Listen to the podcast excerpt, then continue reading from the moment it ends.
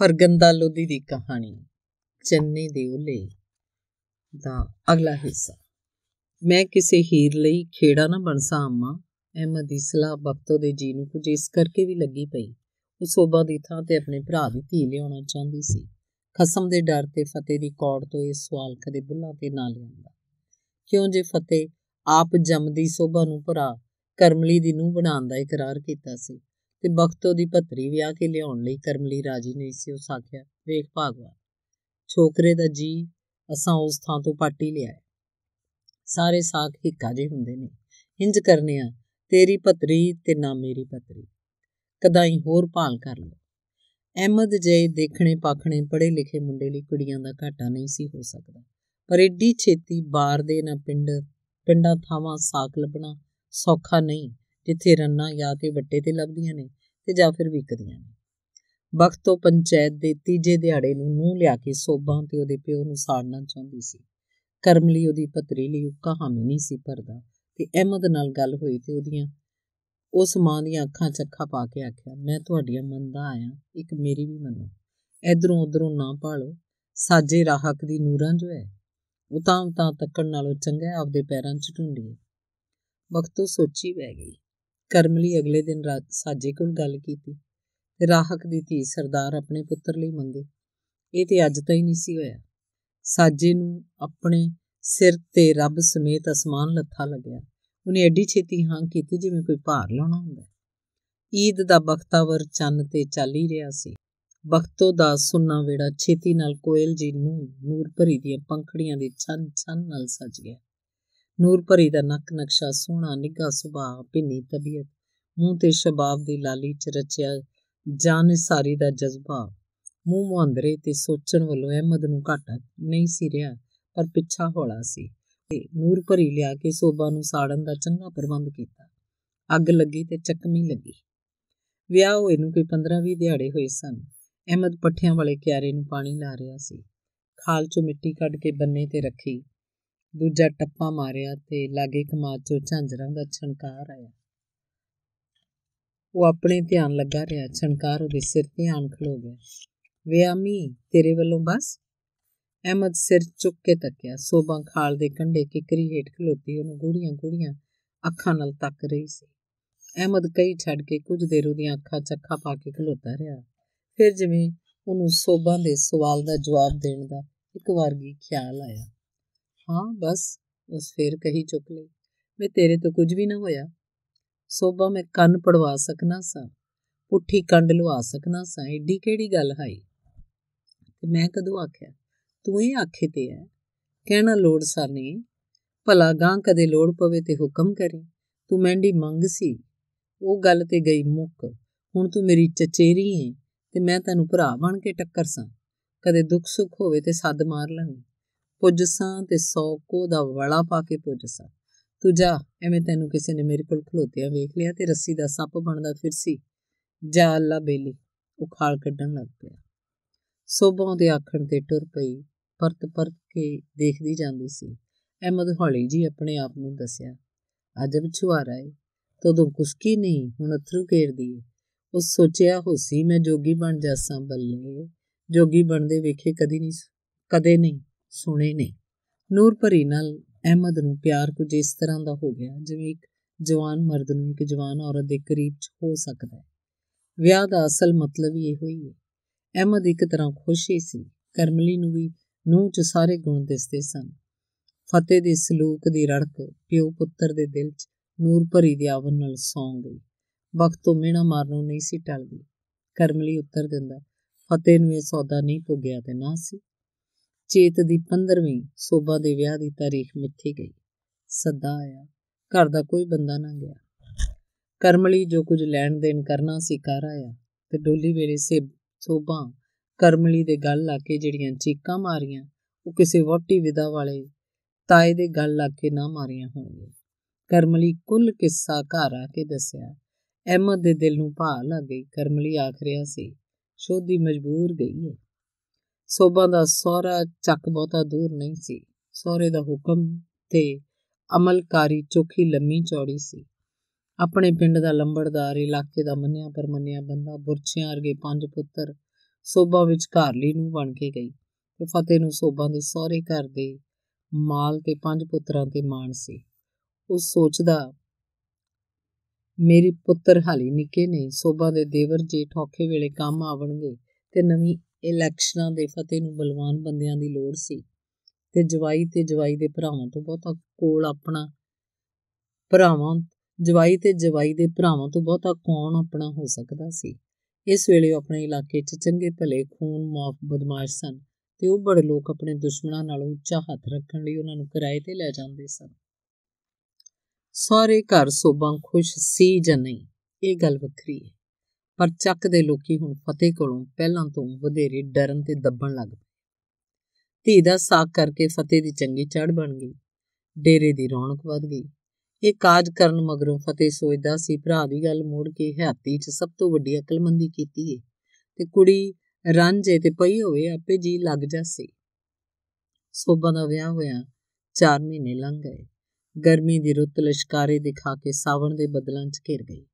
ਉਹ ਪੇਕੇ ਆਂਦੀ ਤੇ ਕਈ ਕਈ ਦਿਹਾੜੇ ਰਹਿੰਦੀ। ਚਾਚੇ ਕਰਮਲੀ ਵੱਲ ਆਉਣ ਤੋਂ ਘਾਬਰਦੀ ਸੀ। ਇਹ ਸੋਚ ਕੇ ਵੀ ਆਮੀ ਉੱਕਾ ਬਦਲ ਗਿਆ ਏ ਤੇ ਨੂਰਾ ਉਤੇ ਛਾ ਗਈ ਏ। ਸੋਭਾ ਦਾ ਜੀ ਸੜਦਾ ਉਹਦਾ ਆਪਣਾ ਖਸਮ ਕਮਾਲ ਦਾ ਕਮਾਲ ਉੱਕਾ ਉਪਰਾ ਬੰਦਾ ਖਬਰੇ ਕਿਹੜੇ ਚੱਕਰਾਂ 'ਚ ਫਸਿਆ ਰਹਿੰਦਾ।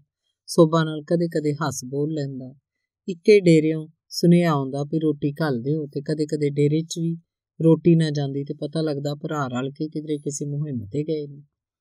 ਬਾਲ ਬੱਚੇਦਾਰਨੀਆਂ ਸੋਭਾ ਨੂੰ ਸਮਝਾਉਂਦੀਆਂ ਸੱਸ ਮਾਪਿਆਂ ਵੱਲ ਲੰਮਾ ਚ ਰਹਿਣ ਤੋਂ ਹਟਕਦੀ, ਪਰ ਸੋਭਾ ਦਾ ਜੀ ਫੱਟਲ ਪੰਛੀ ਵਾਂਗਰ ਉਡਾਰੀਆਂ ਮਾਰਦਾ ਸੀ। ਉਹ ਮਾਪਿਆਂ ਵੱਲ ਆਂਦੀ ਤੇ ਫਤਿਹ ਗੱਲਾਂ ਬਾਤੀਆਂ ਆਖਦਾ, ਪਰਿੰਜੇ ਤੇ ਧੀਆਂ ਆਪਣੇ ਘਰ ਅੱਛੀਆਂ ਲੱਗਦੀਆਂ ਨੇ। ਕਣਕ ਬਿਜਾਈ ਦੀ ਰੁੱਤ ਸੀ। ਭਾਦੋਂ ਦੀ ਧੁੱਪ ਤੇ ਹਲ ਰਲ ਕੇ ਅਹਿਮਦ ਦਾ ਅਰਕ ਕੱਢ ਛੱਡਿਆ। ਉਹ ਮੱਥੇ ਤੋਂ ਮੁੜਕਾ ਪੂੰਝਦਾ ਖੇਤ ਚੁੱਗੇ, ਇਕੱਲੇ ਰੁੱਖ ਥੱਲੇ ਆ ਜੱਕ ਗਿਆ। ਚੂੜਾ ਛਣਕਣ ਦੀ ਆਵਾਜ਼ ਆਈ। ਉਹਨੇ ਸੋਚਿਆ ਨੂਰਾ ਲੱਸੀ ਲੈ ਕੇ ਆਈ ਹੋਏਗੀ। ਅਹਿਮਦ ਜਾਣ ਕੇ ਪਿੱਛੇ ਮੁੜ ਕੇ ਨਹੀਂ ਤੱਕਿਆ। ਨੂਰਾ ਨੂੰ ਸਤਾਵਣ ਲਈ ਸਗੋਂ ਪਰਾਂ ਵੇਖਣ ਲੱਗ ਪਿਆ। ਆਮੀ, ਇਹ ਨੂਰਪਰੀ ਨਹੀਂ ਸੋਭਾ ਸੀ। ਸਿਰ ਤੇ ਲੱਸੀ ਦਾ ਕੁੱਜਾ, ਦੋਵੇਂ ਹੱਥ ਢਾਕਾਂ ਤੇ ਜਿਵੇਂ ਚੜਾਈ ਕਰਨ ਆਈ ਹੋਵੇ। ਅਹਿਮਦ ਬੁੱਤ ਦਾ ਬੁੱਤ ਖਲੋ ਰਿਹਾ। ਉਹਦੇ ਮੂੰਹ ਚੋਂ ਗੱਲ ਨਹੀਂ ਸੀ ਨਿਕਲ ਰਹੀ। ਸੋਭਾ ਖਿੜਖਿੜਾ ਸੀ। ਕੀ ਏ? ਕੁਝ ਨਹੀਂ। ਤੂੰ ਐ ਤੇ ਮੁੜਵਾਤ ਨਾ ਪੁੱਛੀ। ਮੈਂ ਆਖਿਆ, ਚੱਲ ਕੇ ਵੇਖਾਂ ਨੂਰਪਰੀ ਕਿਦੇ ਵੇ। ਹਲਾ, ਏਡੀਆਂ ਸੰਗਾਂ। ਉਹ ਮੇਰੀ ਘਰ ਵਾਲੀ ਏ ਸੋਭਾ, ਤੇ ਮੈਨੂੰ ਪਤਾ ਹੈ, ਪਰ ਤਾਈ ਮੈਨੂੰ ਆਪ ਘੱਲਿਆ ਇਸ ਤੋਂ ਅਹਿਮਦ ਨੂੰ ਪਤਾ ਲੱਗਿਆ ਕਿ ਸੋਭਾ ਘਰੋਂ ਹੋ ਕੇ ਆਈ ਹੈ ਦਿਲ 'ਚ ਜਿਹੜੇ ਵਹਿਮ ਸਿਰ ਚੁੱਕਿਆ ਸੀ, ਉਹ ਬਹਿ ਗਿਆ। ਫਿਰ ਸੋਭਾ ਲੱਸੀ ਦਿੰਦੀ ਗਈ ਤੇ ਪੀਂਦਾ ਗਿਆ। ਤਰੇ ਡਾਢੀ ਸੀ। ਸੋਭਾ ਦੇ ਅੰਗ 'ਚ ਭਾਂਬੜ ਬਲ ਪਏ, ਠੰਡੀ ਆ ਭਰ ਕੇ ਬੋਲੀ, ਕਦੇ ਮੇਰੇ ਘਰ ਵੀ ਆ, ਮੈਨੂੰ ਵਸਦੀ ਨੂੰ ਵੇਖ, ਕਿਵੇਂ ਆਵਾਂ? ਸੋਭਾ ਸੋਚ ਪੈ ਗਈ। ਚੰਗੀ ਦੇਰ ਪਿੱਛੋਂ ਭਿੱਜੀਆਂ ਅੱਖਾਂ ਚੁੱਕ ਕੇ ਤੱਕਿਆ ਸੌ ਆਏ, ਮੈਨੂੰ ਮੇਰੇ ਮੁਰਸ਼ਦ ਦੀ, ਜੇ ਮੈਂ ਤੈਨੂੰ ਇੱਕ ਪਲ ਲਈ ਵੀ ਵਿਸਾਰਿਆ ਹੋਵੇ। ਖੋਰੇ ਕਿਹੜੇ ਜੀ ਨੇ ਜਿਹੜੇ ਹੋਰ ਜਾ ਲੱਗ ਲੱਗ ਜਾਂਦੇ ਨੇ? ਅਮੀ, ਤੂੰ ਇਹ ਤਾਂ ਪੁੱਛਿਆ ਹੀ ਨਹੀਂ ਮੈਂ ਕਿੰਨੀ ਕੁ ਸੌਖੀ ਹਾਂ ਜੀ ਹਰ ਵੇਲੇ ਬਲਦਾ ਏ, ਪਿਓ ਕੀ ਜਾਣੇ? ਮੇਰਾ ਅਗਲੇ ਘਰ ਕਿੰਨਾ ਕੁ ਕਦਰ ਏ? ਤਾਈ ਮੈਨੂੰ ਆਖਿਆ ਕਦੇ ਕਦੇ ਆ ਜਾਇਆ ਕਰ। ਇਹ ਤੇਰਾ ਆਪਣਾ ਘਰ ਏ। ਪਰ ਅਮੀ, ਮੈਨੂੰ ਤੇਥੋਂ ਡਰ ਲੱਗਦਾ ਇੰਜ ਬਦਲ ਗਿਆ ਜਿਵੇਂ ਮਹਿੰਦੀ ਤੰਦੀ ਸਾਂਝ ਕਦੀ ਨਾ ਹੋਈ। ਸਾਂਝ ਦਾ ਮੂੰਹ ਮੁਹਾਂਦਰਾ ਬਦਲ ਗਿਆ ਏ ਸੋਭਾ। ਕਦੋਂ? ਸੋਭਾ ਨੇ ਹਰਖ ਨਾਲ ਪੁੱਛਿਆ। ਮੈਂ ਤੈਨੂੰ ਉਸ ਦਿਹਾੜੇ ਦੱਸਿਆ ਤੇ ਹੈ ਸੋਭਾ ਉਸ ਵੱਲ ਨਾ ਸਮਝਿਆ, ਵਾਂਗਰ ਤੱਕਿਆ। ਸੋਭਾ ਦੀਆਂ ਅੱਖਾਂ 'ਚ ਅੱਜ ਵੀ ਪੁਰਾਣੀ ਸੋਭਾ ਬੈਠੀ ਔਸੀਆਂ ਪਾ ਰਹੀ ਸੀ। ਕੰਮ ਨਿਬੇੜ ਕੇ ਅਹਿਮਦ ਘਰ ਪੁੱਜਿਆ ਤੇ ਜਾਂਦੇ ਹੀ ਜਾਂਦਿਆਂ ਹੀ ਮਾਂ ਦੇ ਗਲ ਪੈ ਗਿਆ। ਨੂਰਾ ਨੂੰ ਕਿਉਂ ਨਹੀਂ ਕੱਲਿਆ ਸੋਭਾ ਕਿਉਂ ਆਈ? ਨੂਰਾ ਕਦੇ ਮਰ ਗਈ? ਹਾਈ ਤੇ ਨੂਰ ਭਰੀ ਕੰਡ ਮੋੜੀ ਮੰਜੀ ਤੇ ਪਈ ਸੀ। ਇੱਕ ਵਾਰ ਗਈ ਫੁੱਟ ਪਈ। ਅੰਮਾ ਜੀ ਉਚੇਚਾ ਸੋਭਾ ਨੂੰ ਕੱਲਿਆ ਏ। ਮੈਂ ਤੇ ਆਪ ਸੱਸ ਵੱਲ ਤੱਕਦੇ ਨੂਰ ਭਰੀ ਦੇ ਮੂੰਹ ਚੋਂ ਗੱਲ ਟੁੱਟ ਗਈ।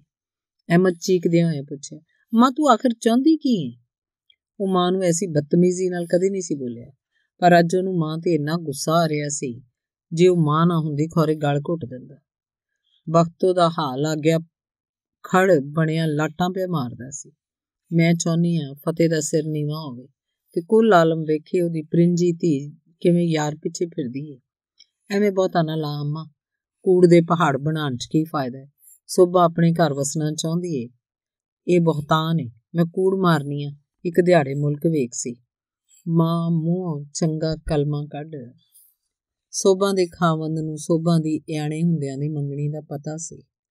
ਮੈਂ ਤੂੰ ਕੋਲੋਂ ਇਹ ਵੀ ਸੁਣਿਆ ਕਿ ਦੋਨੋਂ ਇੱਕ ਦੂਜੇ ਨੂੰ ਕਿੰਨਾ ਕੁ ਚਾਹੁੰਦੇ ਸਨ ਤੇ ਅਹਿਮਦ ਦੇਖਣਾ ਪਾਖਣਾ ਗੱਭਰੂ, ਪੜ੍ਹਾਈ ਲਿਖਾਈ ਨੇ ਕੁਝ ਹੋਰ ਪਾ ਚਾੜ ਦਿੱਤੀ। ਕਮਾਲ ਨੂੰ ਸੋਭਾ ਨਾਲ ਨਾ ਤੇ ਪਿਆਰ ਸੀ ਤੇ ਨਾ ਕੋਈ ਲਿਹਾਜ਼ ਸੀ। ਉਹ ਆਪਣੇ ਅਚਰਜ ਕੰਮਾਂ 'ਚ ਰੁੱਝਿਆ, ਘਰ ਵੱਲ ਉਹਨਾਂ ਕੋ ਧਿਆਨ ਦਿੰਦਾ ਜਿੰਨੇ ਕੋ ਦਾ ਵੇਲ ਲੱਗਦਾ। ਤੇ ਸੋਭਾ ਨੂੰ ਵੱਡੀ ਸ਼ਿਕਾਇਤ ਇਹ ਸੀ ਕਿ ਖਾਵੰਦ ਉਹਦਾ ਖਿਆਲ ਨਹੀਂ ਸੀ ਰੱਖਦਾ।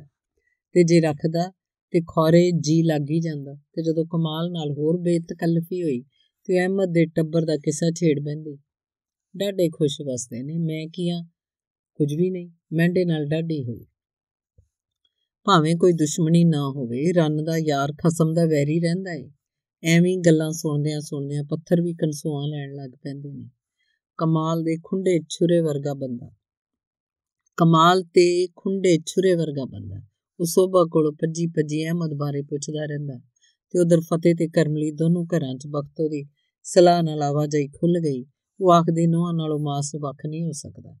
ਇਲੈਕਸ਼ਨਾਂ ਦੇ ਦਿਹਾੜੇ ਨੇੜੇ ਪੁੱਜ ਗਏ। ਚਾਚੇ ਫਤਿਹ ਨੂੰ ਚੰਗੇ ਚੋਖੇ ਬੰਦਿਆਂ ਦੀ ਲੋੜ ਸੀ ਤੇ ਅਹਿਮਦ ਮਾਪਿਆਂ ਦੇ ਹਟਕਦਿਆਂ ਵੀ ਚਾਚੇ ਲਿਖਣ ਵੈਸਿੰਗ ਕਰਦਾ ਦੌੜਿਆ, ਭੱਜਿਆ, ਫਿਰਿਆ। ਉਸ ਚਾਚੇ ਨੂੰ ਮਾਫ ਕਰ ਦਿੱਤਾ। ਉਂਝ ਵੀ ਦਰਿਆ 'ਚ ਰਹਿੰਦਿਆਂ ਸੰਸਾਰ ਨਾਲ ਵੈਰ ਨਹੀਂ ਰੱਖਿਆ ਜਾ ਸਕਦਾ। ਇਹਨਾਂ ਦਿਨਾਂ 'ਚ ਅਹਿਮਦ ਦਾ ਆਉਣਾ ਜਾਣਾ ਸੋਬਾਂ ਦੇ ਸਹੁਰੇ ਘਰ ਵੀ ਹੋ ਗਿਆ। ਉਹ ਜਾਂਦਾ ਤੇ ਸੋਬਾਂ ਦੇ ਭਾਅ ਦਾ ਚੰਨ ਚੜ ਜਾਂਦਾ, ਮੱਖਣ ਚੂਰੀਆਂ ਖਵਾਉਂਦੀ, ਹੱਸ-ਹੱਸ ਗੱਲਾਂ ਕਰਦੀ। ਨੂਰ ਭਰੀ ਦਾ ਨਾਂ ਲੈ ਕੇ ਚਿੜਾਉਂਦੀ, ਸਤਾਉਂਦੀ। ਤੇ ਅਹਿਮਦ ਦੇ ਦਿਲ ਦੇ ਬੂਹੇ ਜਿਹੜੇ ਸੋਭਾ ਲਈ ਬੰਦ ਹੋ ਚੁੱਕੇ ਸਨ, ਇਸੇ ਤਰ੍ਹਾਂ ਆਉਂਦੀਆਂ ਜਾਂਦੀਆਂ ਫੇਰ ਖੁੱਲ ਗਏ। ਹੁਣ ਪਿਆਰ ਪਹਿਲੇ ਵਰਗਾ ਨਿਚਿੰਤ ਤੇ ਠੰਡਾ ਨਹੀਂ ਸੀ। ਹੁਣ ਇਸ ਚਵੱਲਾ ਰੰਗ, ਕਵੱਲਾ ਸਵਾਦ ਤੇ ਸਾੜੂ ਅੱਗ ਸੀ। ਜਿਵੇਂ ਜੰਡੀ ਦੀ ਸਵਾਹ ਨੂੰ ਕੋਈ ਮਲਕ ਮਲਕ ਪੱਖੀ ਝੱਲ ਕੇ ਉਡਾਵੇ ਤੇ ਥੱਲਿਓਂ ਜਿਵੇਂ ਜਿੰਦੀ ਜਾਗਦੀ ਚੰਗਿਆੜੀ ਅੱਖ ਝਮਕਣ ਲੱਗ ਪਵੇ। ਅਹਿਮਦ ਨੇ ਜੇ ਭਖਦੇ ਕੋਲੇ ਉੱਤੇ ਦਲੀਲਾਂ ਦੀ ਸਵਾਹ ਝਾੜ ਕੇ ਜਿਹੜਾ ਸਾਲ ਕੱਢਿਆ ਸੀ, ਉਹ ਸਾਲ ਲੱਗਦਾ ਸੀ ਜਿਵੇਂ ਵਿੱਚ ਆਇਆ ਹੀ ਨਹੀਂ। ਪਿਆਰ ਦੀ ਇਸ ਫਿਰਮੀ ਰੁੱਤ ਤੇ ਬਖਤੋ ਵੀ ਖੁਸ਼ ਸੀ। ਉਹ ਤੇ ਫਤਿਹ ਦੀ ਚਿੱਟੀ ਪੱਗ ਤੇ ਮਿੱਟੀ ਉੱਡਦੀ ਵੇਖਣਾ ਚਾਹੁੰਦੀ ਸੀ। ਸਵਾਦ ਲੈ ਲੈ ਕੇ ਗੱਲਾਂ ਸੁਣਦੀ ਤੇ ਪੁੱਤਰ ਨੂੰ ਸ਼ਹਿ ਦਿੰਦੀ। ਵਿਚਾਰੀ ਨੂਰ ਭਰੀ ਨੂੰ ਆਪਣਾ ਝੁੱਗਾ ਚੌੜ ਹੋਣ ਦੀ ਦੱਸ ਪੈ ਰਹੀ ਸੀ। ਬਖਤੋ ਨੂਰ ਭਰੀ ਨੂੰ ਸੁਣਾ ਕੇ ਆਖਦੀ, ਕਿੱਡਾ ਅੱਛਾ ਹੋਵੇ ਕਿ ਸੋਭਾ ਲਿਖਤ ਲੈ ਲਵੇ। ਇਲੈਕਸ਼ਨ ਖੈਰ ਮੇਰ ਨਾਲ ਮੁੱਕ ਗਏ। ਫਤਿਹ ਕਾਮਯਾਬ ਹੋ ਗਿਆ। ਸੋਭਾ ਦੇ ਘਰ ਅਹਿਮਦ ਆਉਣਾ ਜਾਣਾ ਮੁੱਕਿਆ ਤੇ ਨਹੀਂ, ਘਟ ਹੋ ਗਿਆ। ਵੇਲੇ ਦਾ ਖੂਹ ਗਿਰਦਾ ਰਿਹਾ। ਸੋਭਾ ਦੀ ਤਰੇ ਦਾ ਕੋਈ ਅੰਤ ਨਹੀਂ ਸੀ। ਵਾਢੀਆਂ ਦਾ ਮੌਸਮ ਸੀ। ਸਾਰਾ ਪਿੰਡ ਖੇਤਾਂ 'ਚ ਰੁੱਝ ਗਿਆ। ਮਕਾਨ ਸੁੰਨੇ ਹੋ ਗਏ। ਅਹਿਮਦ ਫਤਿਹ ਦਾ ਸੁਨੇਹਾ ਲੈ ਕੇ ਸਵੇਰੇ ਸਵੇਰੇ ਸੋਭਾ ਦੇ ਘਰ ਗਿਆ। ਉਸ ਦਾ ਪਿਆਰ ਨਾਲ ਮਿਲਦੀ ਸੀ, ਅੱਜ ਵੀ ਮਿਲੀ। ਅਹਿਮਦ ਛੇਤੀ ਮੁੜਨਾ ਚਾਹੁੰਦਾ ਸੀ, ਸੋਭਾ ਆਖਿਆ, ਦੇਰਾਂ ਪਿੱਛੋਂ ਆਇਆ ਹੈ ਮਿਲ ਗਿਲ ਕੇ ਜਾਏ ਅਹਿਮਦ ਪੁੱਛਿਆ, ਸੋਭਾ, ਹੁਣ ਤੂੰ ਖੁਸ਼ ਹੈ ਸੋਭਾ ਮੂੰਹ ਤੇ ਪੱਖੀ ਦੀ ਓਟ ਕਰਕੇ ਉੱਤਰ ਦਿੱਤਾ, ਤੈਨੂੰ ਕੀ? ਫਿਰ ਵੀ ਤੂੰ ਨੂਰਾ ਨਾਲ ਖੁਸ਼ ਹੈ ਅਹਿਮਦ ਨਿੰਮਾ ਜਿਹਾ ਹੱਸ ਕੇ ਆਖਿਆ, ਨੂਰਾ, ਸ਼ੋਦੀ ਕੀ ਵਿਗਾੜਿਆ ਏ ਤੇਰਾ? ਹਾਲਾ ਤੇ ਗੱਲ ਇੰਜੇ ਸੋਭਾ ਲਾ ਕੇ ਗੱਲ ਕੀਤੀ ਡਾਡਾ ਪਿਆਰ ਏ, ਕਰਨਾ ਪਾਉਂਦਾ ਹੈ। ਉਸੇ ਵੇਲੇ ਸੋਭਾ ਦਾ ਸਹੁਰਾ ਖੇਤਾਂ ਦਾ ਗੇੜਾ ਲਾ ਕੇ ਮੁੜਿਆ, ਉਹ ਵੀ, ਉਸ ਵੀ ਅਹਿਮਦ ਨੂੰ ਪਰਤਣ ਨਾ ਦਿੱਤਾ। ਵਿਸਾਖ ਦੀ ਤਿੱਖੀ ਧੁੱਪ ਛੇਤੀ ਛੇਤੀ ਕੋਠਿਆਂ ਤੋਂ ਲੈ ਕੇ ਖੇਤਾਂ 'ਚ ਖਿਲਰ ਗਈ। ਅਹਿਮਦ ਸੋਭਾ ਦੇ ਦੇਵਰਾਂ ਜੇਠਾਂ ਨੂੰ ਭਾਲਦਾ ਖੇਤਾਂ ਵੱਲ ਟੁਰ ਗਿਆ। ਨਹਿਰ ਦੇ ਕੰਢੇ ਫਿਰਦਾ ਰਿਹਾ, ਉਹ ਖੋਰੇ ਕਿਧਰੇ ਗਏ ਸਨ? ਉਹ ਕੱਲਮ ਕੱਲਾ ਮੁੜ ਡੇਰੇ ਤੇ ਆ ਗਿਆ। ਰੋਟੀ ਆਈ, ਸੋਭਾ ਦੇ ਸਹੁਰੇ ਤੇ ਉਹਨੇ ਰਲ ਕੇ ਖਾਧੀ। ਇੱਧਰ ਉੱਧਰ ਦੀਆਂ ਗੱਲਾਂ ਕਰਦੇ ਰਹੇ ਤੇ ਸੋਭਾ ਦਾ ਸਹੁਰਾ ਉੱਠ ਕੇ ਅੰਦਰ ਚਲਾ ਗਿਆ। ਫੇਰ ਇਹ ਪਤਾ ਨਹੀਂ ਕਿਹੜੇ ਵੇਲੇ ਅਹਿਮਦ ਦੀਆਂ ਅੱਖਾਂ ਨੂਟ ਗਈ। ਠੰਡੀ ਵਾਹ ਦੇ ਬੁੱਲੇ ਤੇ ਜਵਾਨੀ ਦਾ ਨਸ਼ਾ ਉਹਨੂੰ ਗੂੜੀ ਨੀਂਦਰ ਦੇ ਲੰਮੇ ਪੈਂਡਿਆਂ ਤੇ ਲੈ ਟੁਰਿਆ। ਫਿਰ ਉਹਦੀਆਂ ਅੱਖਾਂ ਸੜਨ ਲੱਗ ਪਈਆਂ। ਕਿਸੇ ਸੁੱਤੇ ਪਿਆਈ ਉਹਦੀਆਂ ਦੋਵਾਂ ਅੱਖਾਂ 'ਚ ਗੱਟ-ਗੱਟ ਚਾਕੂ ਮਾਰ ਦਿੱਤਾ। ਉਹ ਕੁਝ ਦੇਰ ਤੜਫਦਾ ਰਿਹਾ, ਫਿਰ ਬੇਹੋਸ਼ ਹੋ ਗਿਆ। ਹੋਸ਼ ਆਇਆ ਤੇ ਉਸ ਅੱਖਾਂ ਪੁੱਟਣ ਦਾ ਚਾਰਾ ਕੀਤਾ। ਬਖਤੋਂ ਕਿਸੇ ਖੂਹ 'ਚੋਂ ਸੱਦ ਮਾਰੀ, ਮਾਂ ਵਾਰੀ ਪੁੱਤਰ, ਅਮਾ, ਹੁਣ ਤਾਂ ਬੱਤੀ ਧਾਰਾਂ ਬਖਸ਼ ਦੇਈ ਤੇ ਸੋਭਾ ਕਿੱਦੇ ਵੇ? ਮਾਂ ਭੋ ਬਿਮਾਰ ਕੇ ਪੁੱਤਰ ਨੂੰ ਜੱਫੀ ਪਾ ਲਈ। ਨਾ ਨਾ ਲੈ ਪੁੱਤਰ, ਉਸ ਡੈਣ ਦਾ ਨਾਂ ਨਾ ਲੈ। ਉਹ ਡੈਣ ਤੇਰੇ ਡੇਲੇ ਕੱਢ ਕੇ ਖਾਵੇ ਸੱਚ ਦਾ ਸਮਾਂ ਸੱਚ ਦੱਸ। ਕੋਲ ਖੜੀ ਨੂਰਪੁਰੀ ਦੇ ਮੂੰਹ ਚੋਂ ਚਾਂਗਰ ਨਿਕਲ ਗਈ। ਉਹ ਸਹਿਮਤ ਦਾ ਕੰਬਦਾ ਹੱਥ ਫੜ ਕੇ ਸੀਨੇ ਨਾਲ ਲਾ ਲਿਆ। ਹਾਂ, ਅੰਮੀ, ਇਹ ਸੱਚ ਹੈ ਅੰਮਾ ਕਿਉਂ ਦੱਸੇ? ਉਹਨੂੰ ਤੇ ਦੰਦਲ ਪੈ ਗਈ ਹੈ ਅਹਿਮਦ ਨੂਰਾਂ ਦੇ ਪਿੰਡੇ ਤੇ ਪਿਆਰ ਨਾਲ ਹੱਥ ਫੇਰਦਿਆਂ ਬੋਲਿਆ, ਨੂਰ ਭਰੀ ਤੂੰ ਤੇ ਮੈਨੂੰ ਦੱਸ, ਤੂੰ ਮੈਨੂੰ ਮਾਫ ਕੀਤਾ ਜਾਂ ਨਹੀਂ? ਫਿਰ ਅਹਿਮਦ ਦੀਆਂ ਅੱਖਾਂ ਵਿੱਚੋਂ ਵਗਦੀ ਰਤ ਨੇ। ਨੂਰ ਭਰੀ ਦੀ ਗੁਲਾਬੀ ਚੁੰਨੀ ਥਾਂ ਥਾਂ ਲਾਲ ਕਰ ਛੱਡਿਆ, ਜਿਵੇਂ ਸ਼ਗਨਾਂ ਦਾ ਸਾਲੂ। ਧੰਨਵਾਦ। ਸਮਾਪਤ।